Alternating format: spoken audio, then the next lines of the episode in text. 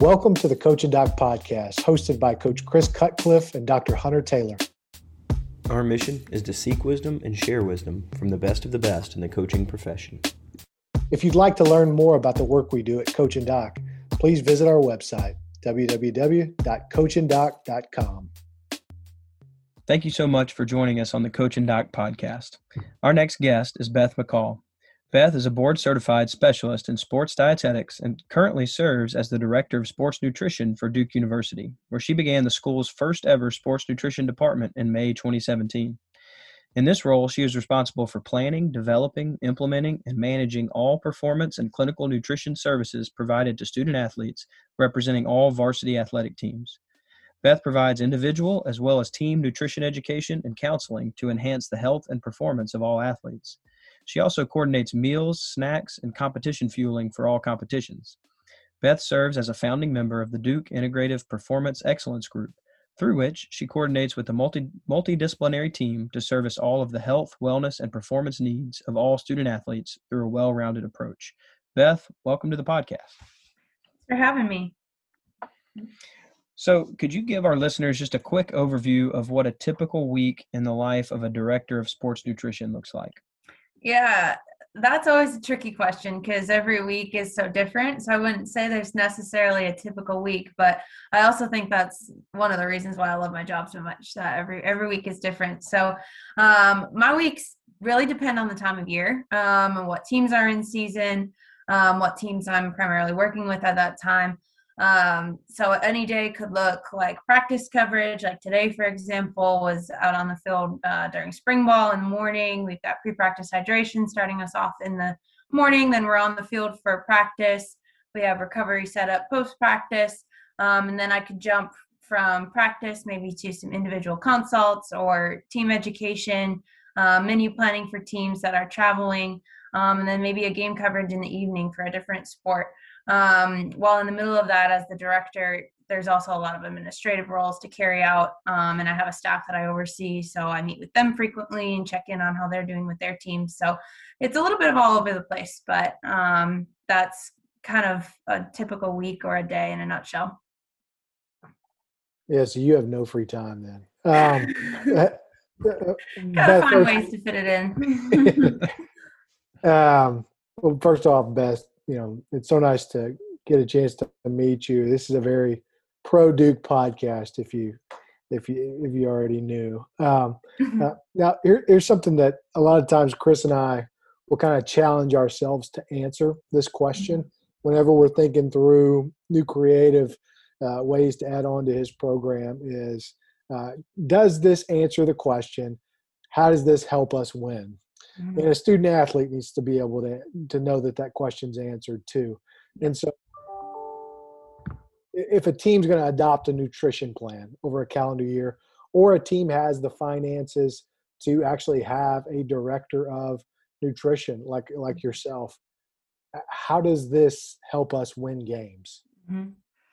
Yeah, so I mean, I might be biased since nutrition is my profession. That's what I do in day in, day out. But um, there's actually a variety of, of answers to that question and, and ways that a solid nutrition plan throughout the entire year can help a team win more games, um, as well as win in health and in life. Um, so if you think about it, nutrition is something that every every human being from um, young until old, um, athlete or not, needs to needs to focus on for health. Um, so if we don't have our health, how can we perform on the field?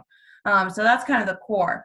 Uh, but then performance nutrition, which is another layer, um, can either positively or negatively impact training and recovery if focused on or not. So um, if proper nutrition is focused on, then it can enhance training, recovery, um, it can delay fatigue, allow athletes to train longer. It can decrease their risk for injury, um, improve body composition and strength. Um, all of those things compiled together can ultimately translate to winning more games. While these podcasts are a blast to make, they're also a lot of work. And we want to thank BSN Sports and Endurance Therapy for sponsoring this series. With a promise to provide real solutions that make a difference to your budget, your athletes, and your peace of mind, check out BSN Sports at bsnsports.com. And having seen my players get treated by Endurance Physical Therapy, I greatly appreciate the hands on, personalized treatment their staff offers to patients, giving them the comfort they deserve while they're healing. Please check them out today at endurancetherapy.com. Yeah, there's no doubt about that. That's awesome. So, Hunter and I have done a lot of research on thick institutions. And so, one characteristic of a thick institution is it, it leaves its members better off long after they are no longer a part of, of that program or that mm-hmm. institution. So, mm-hmm. could you talk about how your area of expertise can benefit a student athlete's life long after they're done competing for the Blue Devils? Absolutely. Um, that's a huge reason why I love the college population so much because I'm in a great position to be able in, to impact health of young adults um, at such a vital um, and pivotal time of their lives. Um, so I think some of that kind of builds off what I just talked about about like my area really impacts health, um, and they're going to need that health long after they're an athlete. Um, so we not only focus on educating how do you utilize nutrition to perform well in your sport here and now, um, but we also educate on life skills. So we do a lot of grocery store tours, cooking classes, um, teach them how to meal plan on a budget, um, any form of healthy lifestyle skill that they can utilize here in college but then also use once they're once they're gone um, is a huge passion of mine and a huge area that we've established um, since we've been at duke um, and ironically enough um, with this question we're planning our very first um, senior athlete ex- exit workshop for the end of next month where myself um, staff from sport performance and staff from sport psychology are going to get together um, and do a night where we just provide these athletes with some very baseline education on what to do when you're transitioning from being a highly competitive collegiate athlete to then most of them going and starting to um, just becoming quote unquote normal human um, not training as as elite any longer so i think that that um, if we can really turn that program into something big i think that could be huge in helping um, carry our areas throughout um, their lifetime long after Duke. That's really cool. Um, well, Beth, we love also asking about you know mentors and how certain mm-hmm. people maybe helped you know get you into your platform or piqued your current interest. So you know basically who who did pique your interest in nutrition and if you can kind of tell like your path to Duke for for those that uh, listen to this and they're like I'd love to get into this. Mm-hmm. Yeah. So I've had many awesome mentors along the way, but most definitely the most significant one came when I was a junior in college. I was actually an athlete myself. I was running cross country and track at Tennessee Tech University.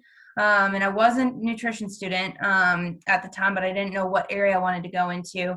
Um, started to apply what I was learning as nutri- from nutrition to myself as an athlete, um, and then really just did some self research learned about an organization called the Collegiate and Professional Sports Dietitians Association, which was only in its second year um, as a membership group at the time.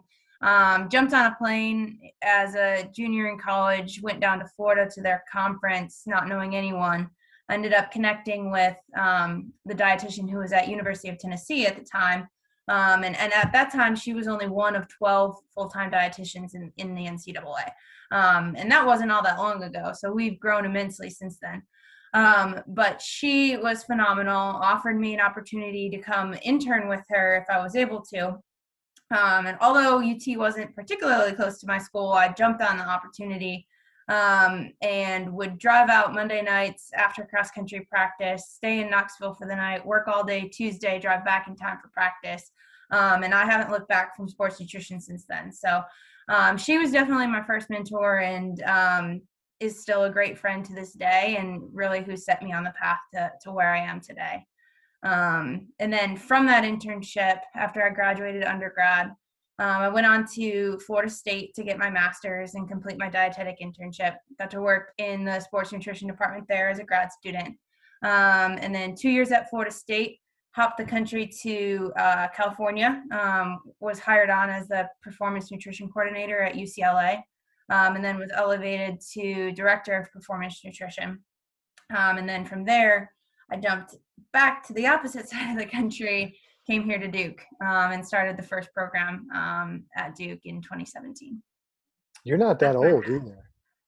Nope. No, I, I just I knew I got into it pretty quickly. Um, I knew what I wanted to do after that experience in college and just kept seeking out opportunities. And um, I mean, I got into it at the perfect time. I got in right before we really kind of skyrocketed as a profession. So that helped for sure. That's awesome. Yeah, that's a great story. So, uh, when a new coach comes on board at Duke, what steps do you take to integrate sports nutrition as an important part of their new program? Yeah, I think I think that's a great question, and and I think about what I did when I was the new the newbie jumping on staff too, and um, kind of vice versa. Um, when I needed to get to know coaches, uh, when a new coach joins our staff, I first and foremost like to start just getting to know them, building a relationship. Um, I'm an extremely relational person firm believer in the the saying that's that goes they won't know how much you care until or they won't care how much you know until they know how much you care um, i think that can apply to athletes coaches the rest of the staff that i work with my own staff that i lead um, so first and foremost just getting to know what matters to them in the process of building their program um, and then how can our services fit them obviously i know i have my own preferred methods and programming styles but um, I also want to approach every team and every coach with a flex- flexible mentality because everyone functions differently. Um, so getting to know where they're at and how I can come in and help. awesome. Um, well, Beth, a lot of our listeners are also high school coaches. Mm-hmm. Don't necessarily have the resources that a place like Duke has. So, what advice would you give a high school coach about incorporating sports nutrition into their repertoire? Into their repertoire? And also, like, are there any sites they can mm-hmm. visit where you can still get a quality resource, uh, but it's low cost or, or even free? Yeah. I think a great way to start is looking in your area um, for any sports dietitians that are around, whether they're in private practice or at a university, such as myself. I've definitely had um, coaches reach out in the area just to, you know, see if maybe I can come talk to their team or if I have any insight to that to the, that regard. Um, we're pretty willing to help group. Um, we just love athletes being educated. So I think that's a great way to start. Just reach out to people in your area um, and see what they offer and or see if they have any recommendations uh, for someone in the area who could help them out.